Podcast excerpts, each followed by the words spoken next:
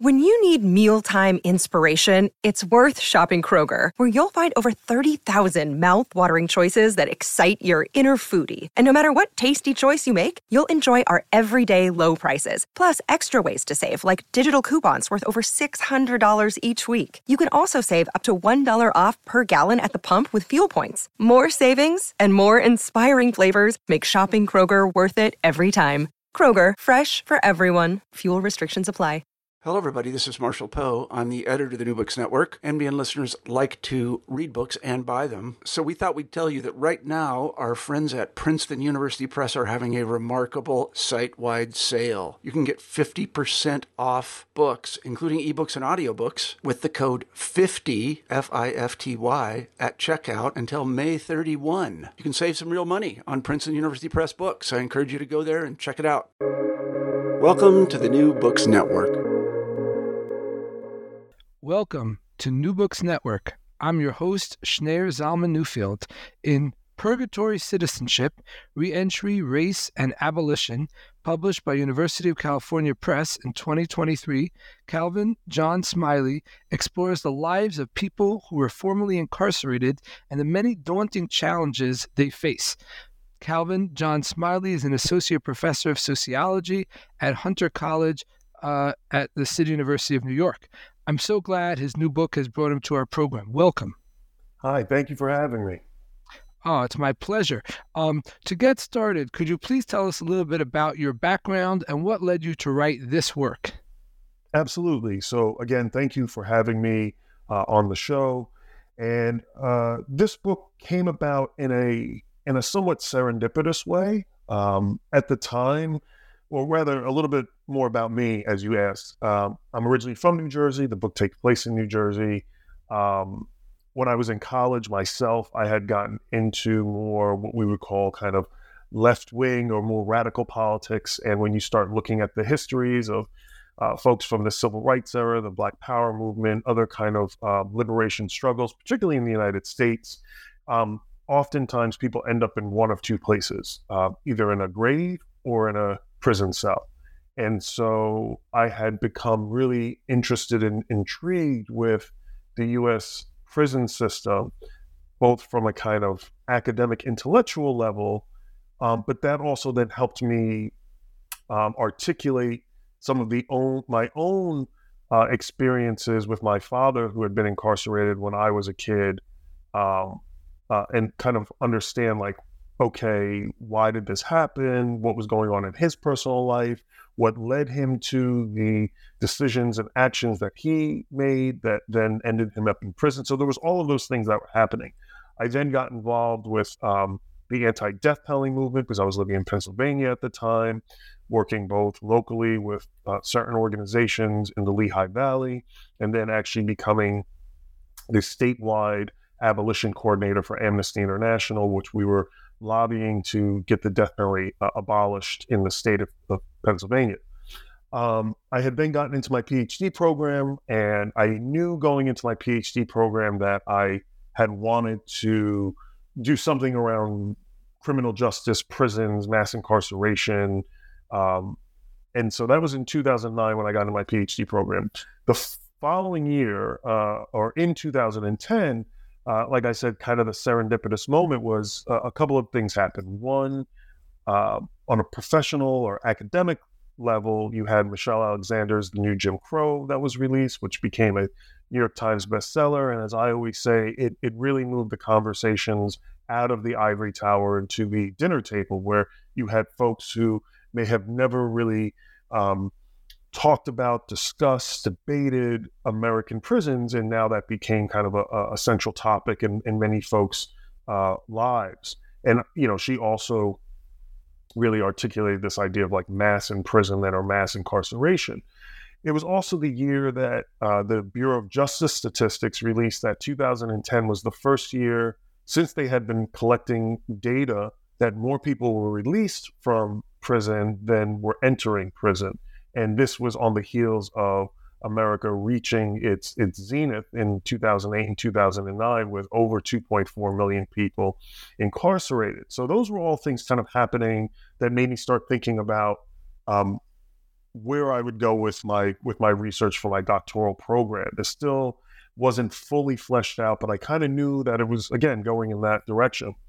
Uh, but 2010 was also the year that my father re-entered my life after about a decade um, of not being in, in, contact at all. Like I said, when I was a kid and as a as a early teenager, he he had been incarcerated, and then he had we had you know had a falling out, and then we got back in touch, or he got in touch with me, and you know part of our own uh, reconciliation was kind of discussing his his incarceration, his reentry, and having those conversations were really important um, from both a kind of again intellectual as well as a uh, a father son dynamic. Like you know what led to those to those uh, to those things that happened in his life. And so as I write in the book, you know, after he and I had a had dinner one night, he had said to me, you know, I should really introduce you to a friend of mine. And you know, this friend um, who I mentioned in the book as uh, Wadi Dar um, was a guy who my who my father had grown up with in Newark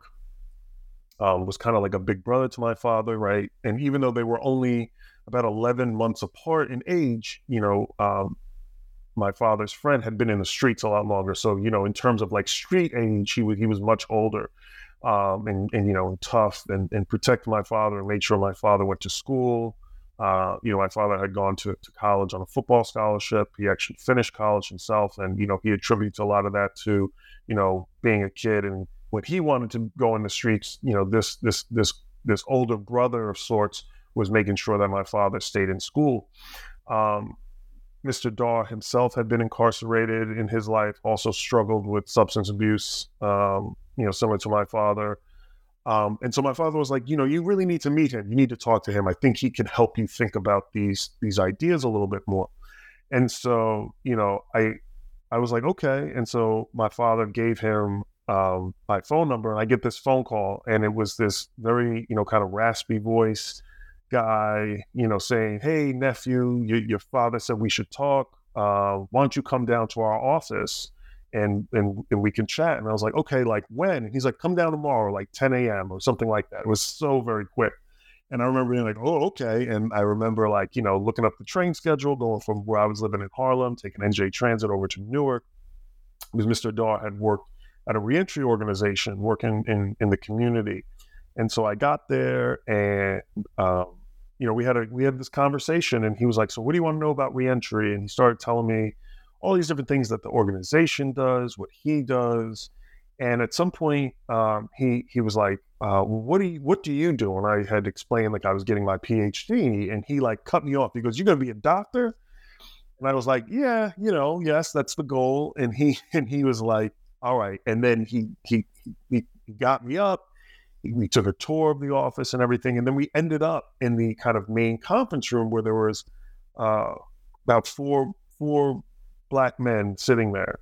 And he said, he looked at the group. He goes, "This is my nephew," and he put his very large arm around me, and he said, "This is my blood. This is my kin. Uh, I'm going to let him lead group today." And uh, and like I said, that's how I say it in the book. That's how my my my my my entry into reentry started was with kind of leading this group, and you know, and and so for the next three and a half years, I had volunteered at this community-based reentry organization in in downtown Newark, where I shadowed some of the staff, where I uh, ran um, or facilitated, I'll say, uh, weekly groups. Um, I did tabling at events. I worked with some folks one on one in terms of like resume building or other kind of uh, career assessment stuff.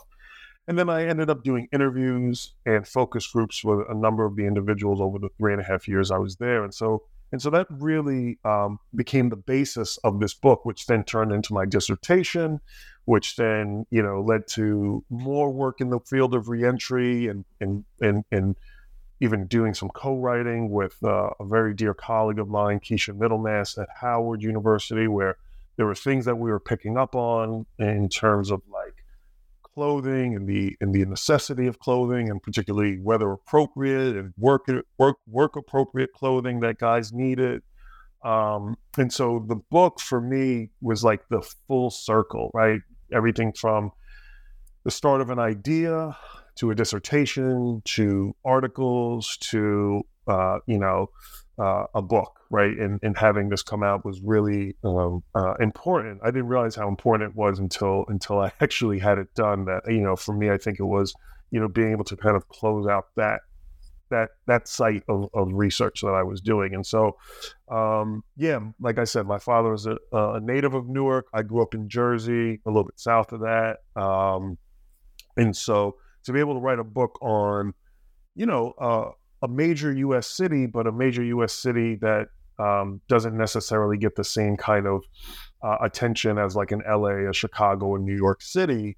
Um, but the fact that it is New Jersey's most populous city, the fact that Newark has its own history and its own right that, you know, for many years has been seen, particularly outside of Newark, as a stain, as a kind of um, criminalized black city um, when Newark has so much more to offer. But I think part of what I hope I did in the book, at least in the beginning, is kind of contextualize, right? Like, how did these folks who I speak to in the book, who are from Newark or from you know adjoining areas, how did how did being from this community impact their lives? That was almost exclusively outside of their own doing, right? And kind of trying to think through kind of the structural violence and structural inequalities that lead to this idea of mass incarceration and, and imprisonment, and then the daunting task, as as you put it so beautifully in the in the beginning here, that daunting task of what is reentry, especially in a system that really hasn't thought through reentry and very much has left it up to both individuals, nonprofits, and just kind of other do-gooders to to try to help um, folks make that make that journey back. Right, right. Well, thank you for for setting the stage like that. I really appreciate that. Um, we're going to come back to Newark, uh, um, sort of the, the the specifics about the the city of Newark and how it impacts um, uh, your research and the lives of the people you look at. Um, but I wanted to also just lay down a couple of more little pieces before we get to that. Um, you write that quote reentry is an extension, not a termination of the carceral continuum. Uh, what do you mean by that? So often I think that when we watch films and movies or um, think about someone getting out of prison, we often paint this picture that you do the crime, you do the time, right? That's kind of a colloquial phrase that we hear.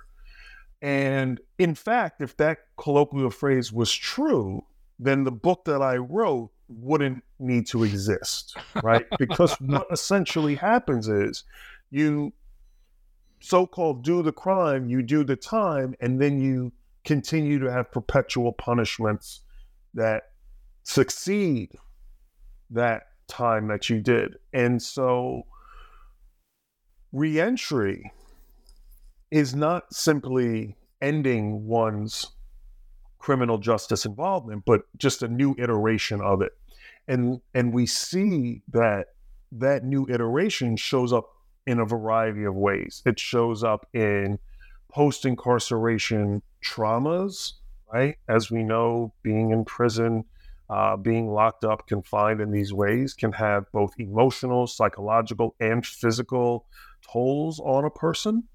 It shows up in the ways in how people are both legally locked out of certain um, aspects of life in which others might not, or which others might take for granted. So, where you can live, what types of jobs you can have, engaging in the political process. Um, do you have parental rights? Are all things that can be legal obstacles in in in this kind of you're done with prison, quote unquote. And then there's the kind of social aspects and social barriers that people might experience. And that can do with anything from rekindling relationships with former partners, with your children, with your community in general, creating new partnerships with potentially new romantic uh, engagements, the kind of ever present stigma that is associated with the idea that you've been incarcerated. Um, and so all of those are what I am arguing that reentry is certainly not the termination, but rather the continuation. And the term carceral continuum is not a term I created. There's others who, who have written and talked about it. You know, uh, the first person who always comes to mind when I think about it is uh, Carla Shedd at Georgetown, writes a lot about the carceral con- continuum.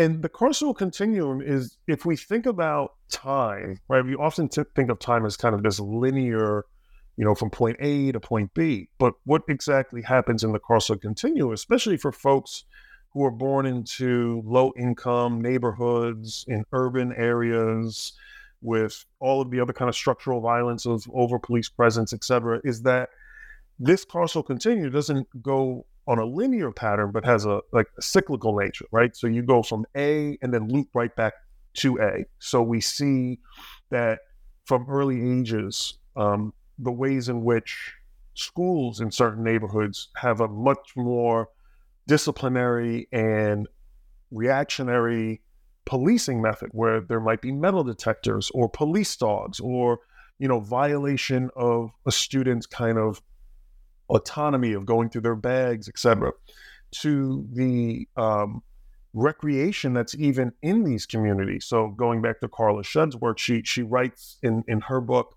about in the in the park in the local parks uh, recreation uh, playground jung- jungle gym area there is something that's labeled jail, right? On the on the literal like contraptions that children can play with. So, you know, you can be locked up in jail in the park. Then there's the kind of inadequacies of housing, and especially if you live in public housing, where police, particularly here in New York City, can do vertical sweeps, right? The police can kind of enter these buildings because they're, you know, they're they're state owned, they're public, they're public housing. Um, you have uh, inadequate ha- uh, health care and less options in terms of access to food and access to um, um, leisure. And all of this creates this cycle where, you know, we see people ending up in the prison and then they get out. They have less access and resources, and then they end, end up back in, and there again becomes this kind of perpetual cycle. Right. And speaking of of of this cycle, um, uh, if we could just put maybe a, um, a sense in terms of the numbers, uh, how, I mean, you, you touched on this before, but just to, to highlight this for a moment, uh, approximately how many Americans are currently incarcerated and how many uh, leave uh, prison each year? Right. So the so the newest numbers that I've seen now is that it's right under two million people. Uh, at the time when I was writing this book, it was uh, a, a, uh, about 2.3 million. And in uh, at that time, the Pew Research Center had said that was roughly one in 31 American residents was under some form of criminal justice supervision, which meant, you know, uh, incarcerated, on parole, on probation. Um, and statistically, on average in the United States, um, the most recent da- data that's come about what we call recidivism, the idea of being rearrested or reincarcerated, says that people who've been uh, system impacted, meaning that they've been uh, incarcerated, uh, uh have about a 67% chance of being rearrested or uh, reincarcerated within the first three years. And so we do a really dismal job at preventing people from going back to jail. We do a really uh, amazing job, and I mean that very facetiously, but we do an amazing job at putting people in prison. When it comes to individual states, um, each state has its own kind of numbers. In more recent years, New Jersey has actually cut their recidiv- recidivism rates uh, down to about 30%, and that's that's uh, you know a nod to uh, a lot of the things that have happened. But uh, where I would critique that is, is that even though the, the, the numbers have shrunk, the populations that are still most affected by incarceration in, in New Jersey specifically still tend to be low income, urban uh, people of color, namely Black and Hispanic residents. Right, right. And um, just to, to again step back a bit, your uh, um, study focuses on re- on a reentry center in New Jersey, and you already mentioned that uh, you know, a little bit about your father's history and how your father connected you to his close friend uh, who's running this center. And I'm just curious, you, you spoke in your book uh, a bit about this, and I'd love if you could tell us a little bit about um, what scholars sometimes refer to as a person's, a researcher's positionality, their relationship to their study. And in particular, I'm curious how the people that you encountered in the reentry uh, center in Newark, how did they respond to your presence? What did they think of you? Uh, you know, did they see you as as uh, uh connected to this story? Did they see you as an outsider, kind of peering in? Uh, you know, how, how did that work out? Yeah, that's a great question, um, and I can talk about it for a long time. I think I think that initial that initial introduction that my father's friend gave to me set the precedent, right? You know, this was a man who I'd met literally two hours prior and had known for about 24 hours prior. But the fact of the matter is, is that when he introduced me to these men, he put his arm around me. So there was a sense of physical touch. So there was a level of intimacy. And he made the statement that this is my nephew, this is my blood, this is my kin.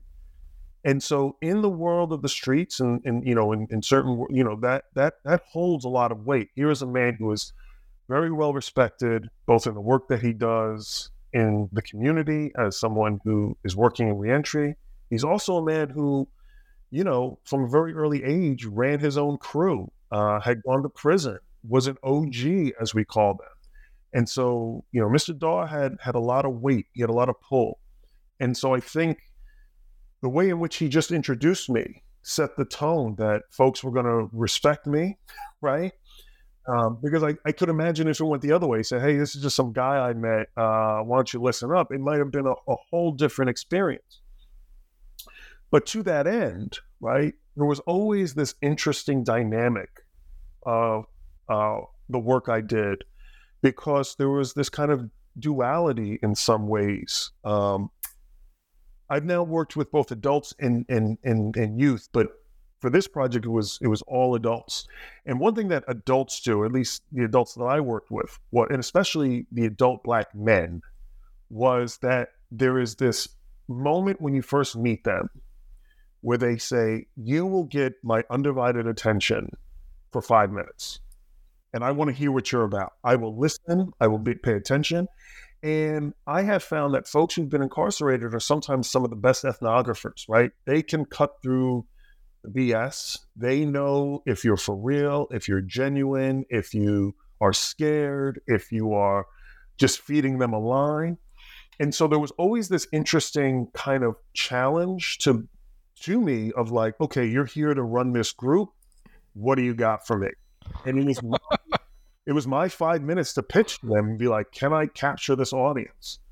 Um, but at the same time, there was this protecting of me because there was a lot of these guys who were had done significant amount of time.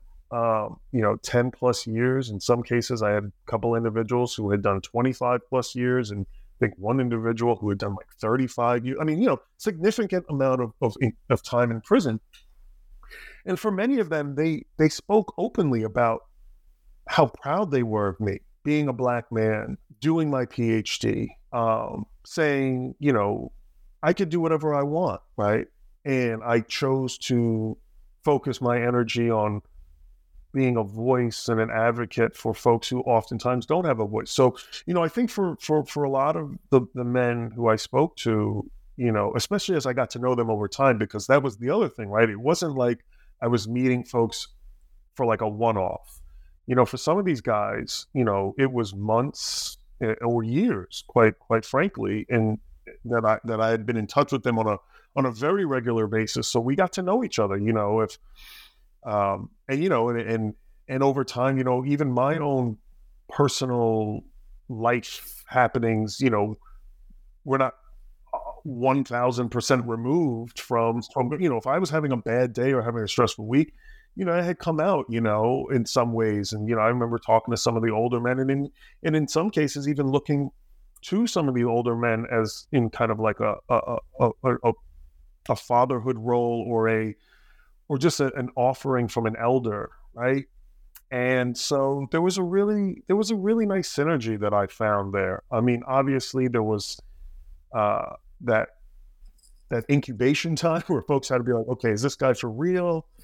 Um, but you know, over time, you know, I became I became a part of that that community, still as an outsider, right? But an outsider that was that was allowed a certain level of entree in, and then there was even and I don't want to like skip ahead here if there's a question but like there were still things that I was like kind of kept to the outside. But then if I had kind of found out about it, you know, it was like a peeling of the onion, right? And so I was able to kind of, and, and that only happened because I was there so often, right? So there were things that guys weren't telling me, but then I would see it. So for instance, like, you know, I have a chapter about health. We never, at, at least I didn't go into the book or go into the project like having this to be a project about reentry and health but you know you're hearing side conversations the weather and you know if it's so cold you know then you start picking up on that or you know guys having you know cell phones and hiding them in, in the building so all of those things were were things that kind of came out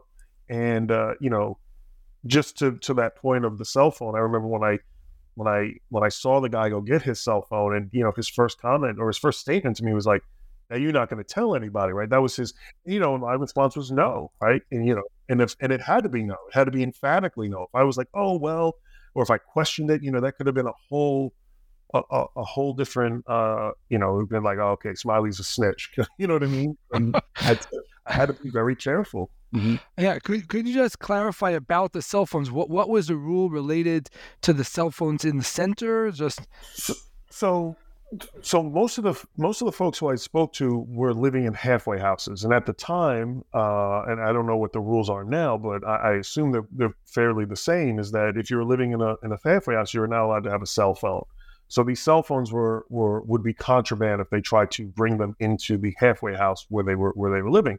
So um, some of the folks would leave their cell phones and other properties or, or things that they wanted in what they would call a safe place or a safe space within the reentry center. So this one gentleman, um, you know, was I think he hit yeah he hit his cell phone in, in like the back of a, like a of a filing cabinet right and and um, he came in after group he I guess he had I guess he had assumed everyone had left that room but I was still sitting there and doing my notes or just taking notes. And he kind of came in and kind of saw me abruptly. And I guess he was like, well, I'm going for it. And so he went and dug in there, got it, made his phone calls, put it back, and, you know, and it was fine.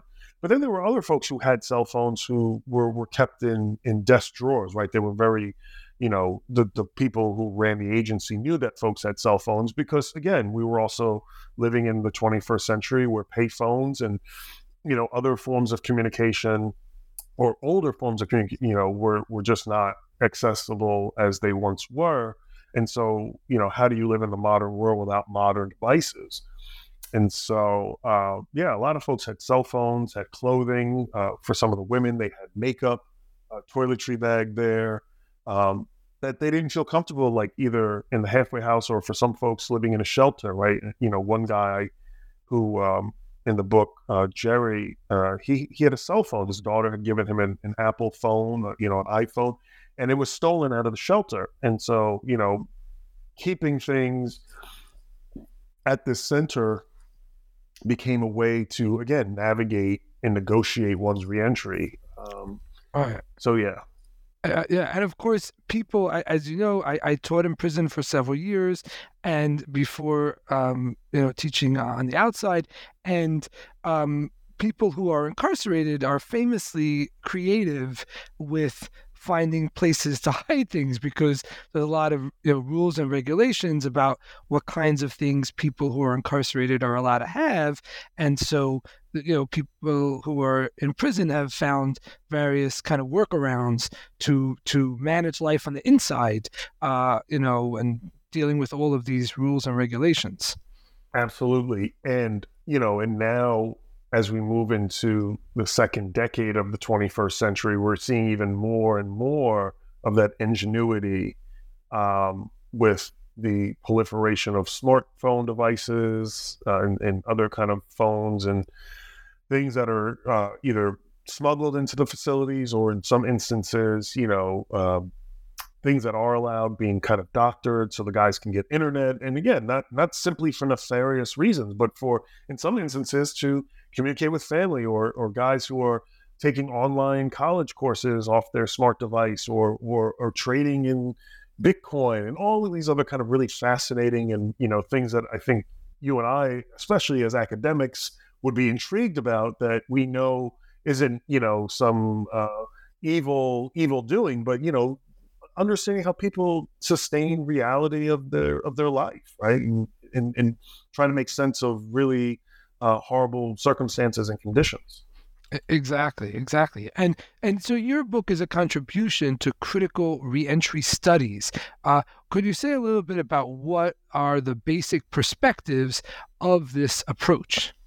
Yes. So critical reentry studies is this idea that we have to look at reentry from, as you guess it, a critical lens, right? We cannot just simply say that again people are going to move from point A to point B without taking into the context of both history, policy, and other social constructions in which put people in these positions that they even have to re-enter uh, from uh, you know all to you know to begin with, and so some of those ideas is to kind of look at the idea of reentry as part of the overall issue of mass incarceration, of what some might refer to as the prison industrial complex, or as others, uh, like Doug, uh, Doug Thompkins, refers to as a prisoner reentry industry, is that there is a kind of building out of a of a, of a culture of retribution um, that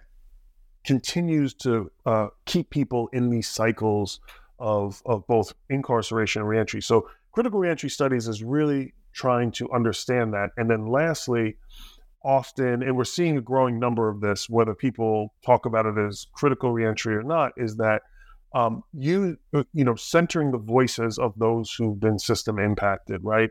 Um, I think a lot of the early reentry work, especially in the early 2000s, while really important to kind of set a foundation in terms of the statistics, the numbers, the the what is happening, you didn't necessarily have the voices of the people who were experiencing this, right? So, you know, even the the kind of data that I, I, I posed, right? You know, the fact that the Bureau of Justice Statistics, you know, produced data that said, you know, more people were exiting prison than than uh, entering prison in 2010. That's a that's a great number to kind of set as a stage of a platform, but that doesn't really give us the kind of more textured lived experiences of, of what that means for a whole slew of people in the United States. If we think about it, there's roughly 600 to 700 people who are coming out of state and federal prison facilities annually. There is uh, millions of people who are cycling in and out of jail facilities throughout the country, and all of them are having different reentry experiences. For some, it might be a night in the in the drunk tank, right? You know, you you know you get drunk at uh, at at boozy brunch and and you do something stupid and you spend the night there. There are other people who are doing quite literally decades, right? So, for instance, um, Sundiata Acoli, who was part of the Black Liberation Army and Black Panthers, you know, he was incarcerated um, in the state of New Jersey for 48 years. I mean, you know, half a, almost a half a century. And what does that look like? What does reentry look like for, you know, uh, a white collar 20 something year old who does a night in the drunk tank versus a now 85 year old black man who who spent uh, you know quite literally uh, half a century in prison. And so I think critical reentry studies is, is about finding that nuance and telling those stories. Um, and I think they're all deserving of being told. But um, yeah, I'll say I'll stop there. Right, sure, sure. And speaking of nuance, um, what was Walter Rodney and um, Manning Marable's um, concept of underdevelopment, and how does it relate to the feelings on the part of the people you studied in Newark uh, that the government there failed their community? Yeah, so I think Walter Rodney, uh, amazing theorist, you know, really thinking through, uh, you know, race and, and and, and and colonialism and imperialism, and in his book, uh, How Europe Underdeveloped Africa, he talks about this concept of underdevelopment not being that no development happens, but that it becomes subpar and it does not stay on pace. And for him, he's talking about the kind of extractions that Europe in you know the United States had had done to to Africa, particularly during the transatlantic slave trade.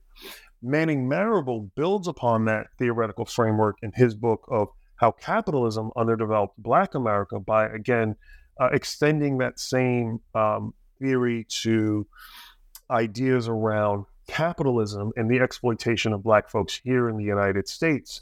Uh, you know, through systems of slavery, through systems of um, convict leasing through systems of Jim Crow segregation to de facto systems of redlining and gerrymandering that has com- have system have systematically continue to exploit the black community while gouging them of their you know money, their politics, their social um, parity with within within the state. And so I wanted to build off of their legacy by also using that theoretical framework to think through reentry. Because again, people do come out, right? Most most people who have been, incarcerated, somewhere upwards between 90 to 95% of all people who are incarcerated in the United States come out of prison or come out of jail. And so one of the things that I was thinking through was, well, what does that experience look like in how folks do reentry, and I, will talk a little bit more about what what I argue is like doing reentry. But I was I was thinking through the underdevelopment of these communities, particularly places like Newark and other pla- uh, other cities that have been disadvantaged through over police presence, um, intensified surveillance, um, under resourced um, uh, um, institutions such as hospitals, uh, education, uh, healthcare, etc.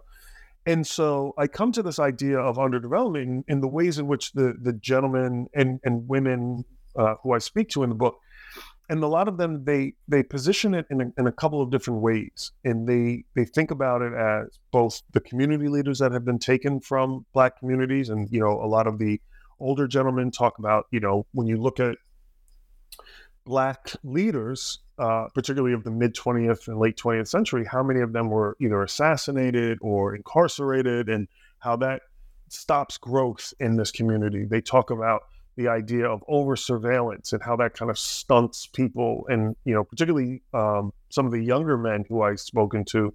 Oftentimes, their first police encounters had to do with surveillance technology, right? So, police arresting them off of the the statement of well you were seen on camera or the camera caught you doing this and so their first interaction with law enforcement wasn't wasn't even really with a, a human being but but, but with uh, you know some kind of uh, technological uh, advancements as well as you know how we think about urban renewal and gentrification and so you know a lot of the guys who I'd spoken to right probably wouldn't consider themselves theorists but they were but they were articulating certain ideas. And and, and one one gentleman who uh, I, I believe his name in the book, I sometimes get confused myself. I think I, I called him Elijah.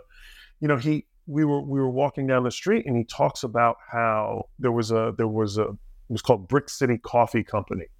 And it and it really took him aback because, you know, when he was growing up in the 80s and 90s and you know, Newark's nickname was Brick City and that was never seen as this kind of ideal positive thing, but this idea of Brick City being the kind of hardened concrete jungle that creates hardened people. And so for him to see now this kind of coffee barista place with uh, a, a, demographic that catered to uh, mostly commuter white business class folks as a kind of whitewashing or kind of repurposing or reappropriating a term but keeping this idea of an edginess to it, right? I mean, he was he was speaking about urban renewal and gentrification and how you know the things that are happening in the city, the great things that are happening in the city, are not necessarily being done with Newark natives in mind, right? So there's been a lot of redevelopment of the downtown Newark with the Prudential Center, NJPAC. Um, Marriott has a hotel down there. There's all of you know eateries and things like that.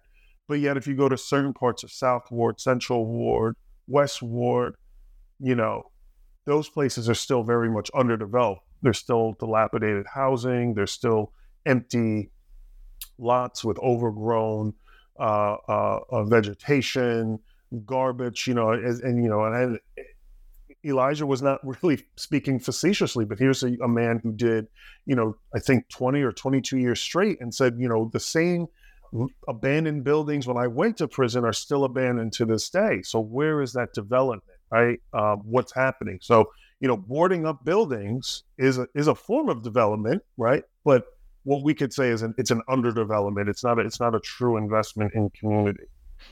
Right, right. That's very, very, very true. Um, uh, you developed the concept of purgatory citizenship, which is where the, the, the title of your book comes from.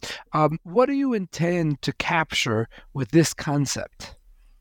So I came to the idea of purgatory citizenship because the the kind of initial impetus to the to the to the work even of itself when I started working at the reentry center was I was really interested in that kind of idea of voter disenfranchisement. So I've been thinking about well, what does it mean to to lose your right to vote?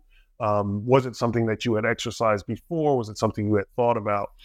But as I was, you know, developing relationships with these guys, um, and and then these folks, I'll say, um, it became it became very clear that it was more than just voting. For some, voting was a was a was a clear indication of something that they had lost or something they had never been able to exercise. But for others, it was how they articulated just their life in general. And there was, um, I believe, the gentleman who who's in the book uh, called Sharif, and he talks about this idea of that once you've been in prison, there's always this kind of limbo feeling where you're uh, one foot in, one foot out. You always have to be kind of perfect because if you're not perfect, right, the the margin of error the rope that which you have to mess up is so much shorter, and that really in an instance, um, you can be sent back to prison. Your your freedoms can be taken away, and so there's this constant idea of that you have to do reentry. You have to, you know, reentry is not simply a noun, but it's a verb,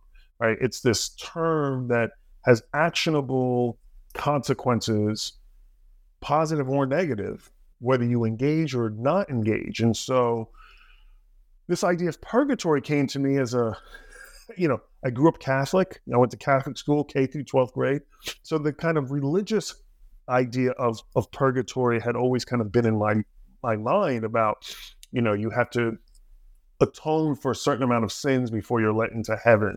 And so I was seeing that same kind of model happen in reentry that a lot of these guys had to atone or engage in a particular in a particular way that highlighted that they were doing reentry. So, you know, I had folks who told me, you know, I'm all grouped out, meaning that, you know, they had they had been in different types of groups in prison, in the halfway house, now the community based reentry center, but they were like, and it's not that they didn't want to do, but they're like, you know, how many times am I going to hear that I was a bad person and that I just need to do better, right? Or you know, how many times am I going to have to sit through through through this kind of program, um, or what programs actually are valued, right? Um, what that what programs actually have tangible sub- substance behind them versus simply a certificate, and you know, I think you see that. And, and again, this wasn't people who were ungrateful, but they but they at some level were seeing the forest for the trees. That you know, having a a certificate that they engaged in a discussion group right, doesn't really have uh, a lot of juice for them, maybe personally, but it has a lot of juice in the in the eyes of, of a judge.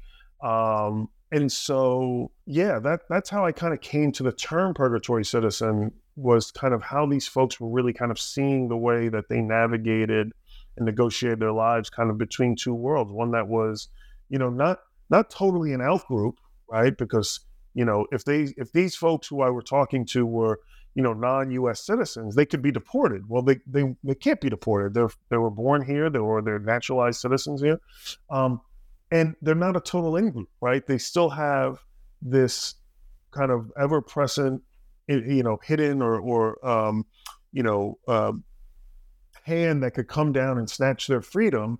Uh, and so so yeah, they're they're living in this kind of limbo status, and for some, you know, they were very honest. They didn't know when that would end. Um, right, and that right, and that it's possible, potentially anyway, that this limbo status may be, you know, their fate for their entire life. That that until they until they die, they'll always be in this state of limbo, not quite in prison, but also not quite, you know, hundred percent free on the outside either. Absolutely, and you know, for some of the the guy, the men in particular who I spoke to, some of them had life with parole, right? Meaning that even when they were let out, part of their being released stipulation was that they had parole for the remainder of their life. You know, and I think it was Melvin at the beginning of the book. You know, his parole ends. Uh, you know, according to New Jersey Department of Correction, Corrections website, like December thirty first, two thousand nine hundred ninety nine. Right? You know, almost the you know almost a millennium away. Uh, and it's just you know, and it's you know, and it's it's mind boggling. It's also kind of ridiculous to see, right? But it's so it's so much part of the of the larger kind of uh, retributive and punishment system that we have that we all know that this man is nobody anyone listening to this podcast there's no one on this podcast who's going to be alive in 2999 right if you're alive today listening to this you're not going to be so to even have that as as but it just it just is it's kind of just kind of like this further punishment to to like really make sure that this person knows that you will never be outside of the grips of the criminal legal supervision. Yeah, and it's it's interesting just to riff for a second. You mentioned about your Catholic background and the religious imagery, you know, um, uh, and how you came to this term, uh, purgatory citizenship. And it's interesting because, in a way, when you were describing about um, uh, uh Melvin and his millennium long, you know, uh, um, uh, sentence or, you know, whatever stipulation for his um, um, uh, probation, you know, it almost sounds like a religious dictate because again if you think of a you know sociologist we think about the you know the bureaucratic state as a, you know in the modern uh, uh, uh, um, you know uh, government. We think of a secular institution that works according to kind of a secular logic. You know, from that perspective, it makes no sense to give someone or to even write down that someone has a millennium long, uh, you know, uh, uh, um, um, parole. Yeah. Uh, parole. Like it's an absurdity. Like it, it just doesn't make sense. But if you think about it from a sort of religious perspective, it's like saying you're going to hell. like you, you will be in this, you know, for a thousand years. Like, like it, it really does it seems to me make a lot more sense from a kind of religious va- in, a, in a kind of um, from a religious lens or in a religious valence rather than in a secular uh, um, democracy.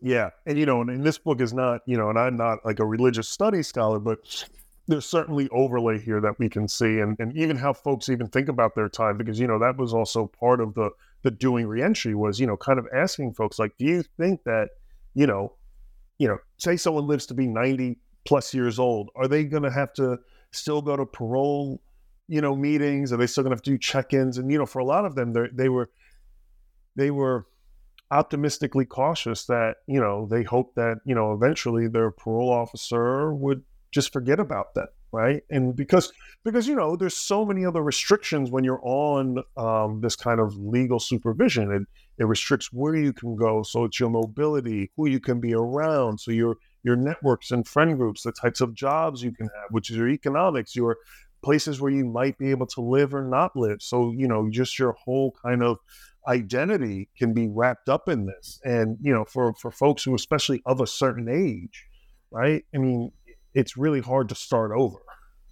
Right, right, sure, and and I and I I could uh, just um, uh, add to that. I, again, when I was teaching in uh, um, college courses in New Jersey state prisons, um, some of my students were in their their 60s or 70s. I mean, these were older men, you know, some of whom, um, you know, clearly had a hard time walking across the room. I mean, they were, you know, just debilitated.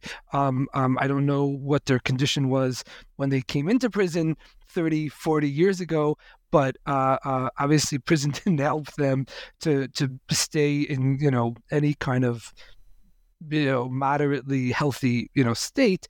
And and I, I remember thinking at the time that it just seemed so absurd that the the, the, the state of New Jersey was spending thousands and thousands of dollars to incarcerate people who were told by you know implication that these are dangerous criminals. These are people who are going to you know uh, if let loose going to do you know uh, uh, potential damage to people in, in in society these people could barely cross literally could barely cross you know could, could get across the room. Like these are people who you know maybe needed to be in a, in a retirement center in a in a in a you know a elderly care facility. You know they were uh, uh, they weren't a threat to anyone. Their biggest threat was falling and breaking a hip you know? And and I, again for me I, and yes I, I you know i'm a, sociologist and i also uh, have a, a, particular focus on religion and i think a lot about religion and and religious uh, imagery and and uh, influence in our society in general and i think some of the the treatment of people both in terms of, of, when they're in prison and also when they're released from prison some of the way that they're treated makes a lot more sense if you think about it from a religious kind of punitive perspective that we're going to punish this person till their dying day rather than thinking of it from any kind of legal or ethical or logical or security perspective. Agreed. Yeah all right, so that's that. Um, um, let's see. There's so much to talk about. We're gonna we're gonna run out of time soon. So let's see what we could um, let's see what we could get to. Um, so here, um, let's talk about this. Um, what recent legal reforms has the state of New Jersey enacted, and how have these reforms fallen short of creating uh, transformative change? Uh, great question. So, New Jersey, along with other states like New York, are are kind of seen right now as some of the models in terms of uh, reform, and um, and New Jersey in particular has been has been kind of carrying out reform since the you know at least the way I'm positioned it since the early 2000s, right? You know, in 2007, Governor uh, Jon Corzine, who was a Democrat, he abolished the death penalty, and you know, for no other reason other than, you know, the New Jersey anti death penalty campaign did the report and was like, you're going to save millions of dollars a year by just not having a, a, a, a, death house anymore. And so they signed that into law.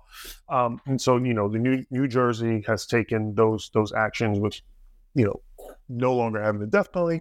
We saw under Republican Chris Christie that he was, um, you know, open to the idea that you know not to kind of bring back a new kind of war on drugs with the opiate crisis. Um, there's been a lot of criticisms that that was largely due to the fact that the opiate crisis was impacting suburban white middle class neighborhoods, not necessarily low income poor black communities. But you know, I would still take that as a win that you know we didn't expand the the the, the prison system with that. And more recently, with Governor Phil Murphy, who is a Democrat, um, we've seen him sign into legislation at the end of 2019 that New Jersey residents under parole and probation can now vote. Before that, from um, the mid 1800s till 2019, anyone under um, any form of criminal ju- criminal justice supervision in the state of New Jersey was barred from voting. We've also seen that during the COVID 19 pandemic, that New Jersey was one of the kind of leading states that uh, uh, released uh, about 2,500 people from its prisons, understanding that this infection was uh, uh, uh, rapidly spreading, especially in the in the prisons. And we've also seen in the last decade that New Jersey has been one of the leading states of bail reform. Right, um, it often gets o- overshadowed by New York's bail reform and, and how the politics of that. But, you know, because of New Jersey's bail reform, we've seen the state prison population almost halved, right? So from uh, roughly around 25, 26,000 people incarcerated to roughly about 12 to 13,000 people in, in the state prison system. So all of those are great things in terms of reform. And, and you know, and I, I do applaud the, the efforts that, that groups and, um, in particularly group grassroots activists uh, and others who've pressured the politicians. I never think that the you know the politicians just do it out of a, out of a certain altruism, but certainly through through a um, uh, a pressured kind of uh, mandate by their constituents who say we would like to see these things change. Where I have my criticism is that while the numbers have diminished, the populations that are still the most impacted by incarceration within the state of New Jersey remain the same. So, over the last decade, um, the, the county of commitment, right, the county that leads the way in incarceration remains Essex County, where Newark, New Jersey is.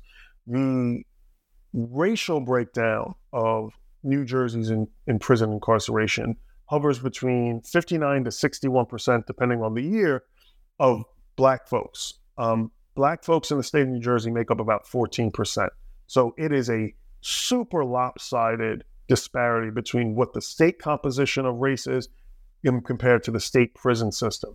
In fact, New Jersey is one of, and uh, last time I checked, it was the leading state in the country of racial disparity with a roughly 12.1 black to white ratio of incarcerated people. So, in, in essence, the New Jersey prison system is is is black, right? It is it is a black um, center, and it's and it's uh, and so when we think about that, if the state population is only fourteen percent of black people, uh, who are mainly coming from certain areas of the state, Essex County, Camden County, parts of Hudson County, Passaic County, Union County. You know, I mean, they're not mostly coming from Cape May or Gloucester or, or Salem County.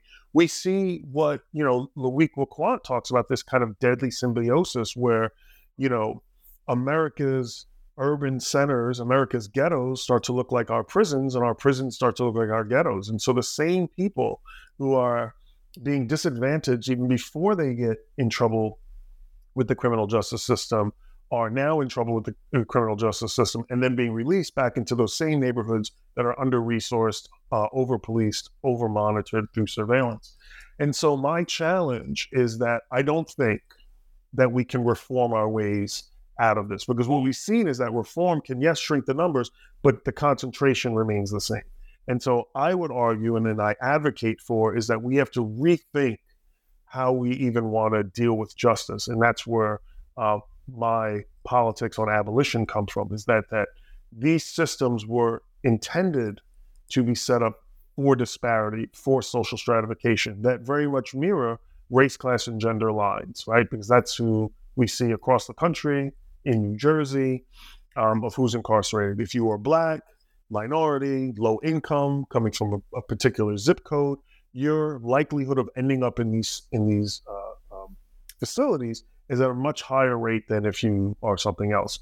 And so, my argument or my challenge is that we really need to rethink what justice looks like. And then, after we rethink justice, you know, how do we then get to that goal? And I, I tend to like to think of my abolition politics is that we have to start with the hardest problem, right? You know, I think why so many people are invested. No, I know, I know. I, mean, I think so many people are invested in criminal justice because people, um, crime is emotional. Harm is emotional. Violence sucks, right? People are impacted by violence. Um, and so we have to kind of get at the root of what is causing that violence. Is it poverty?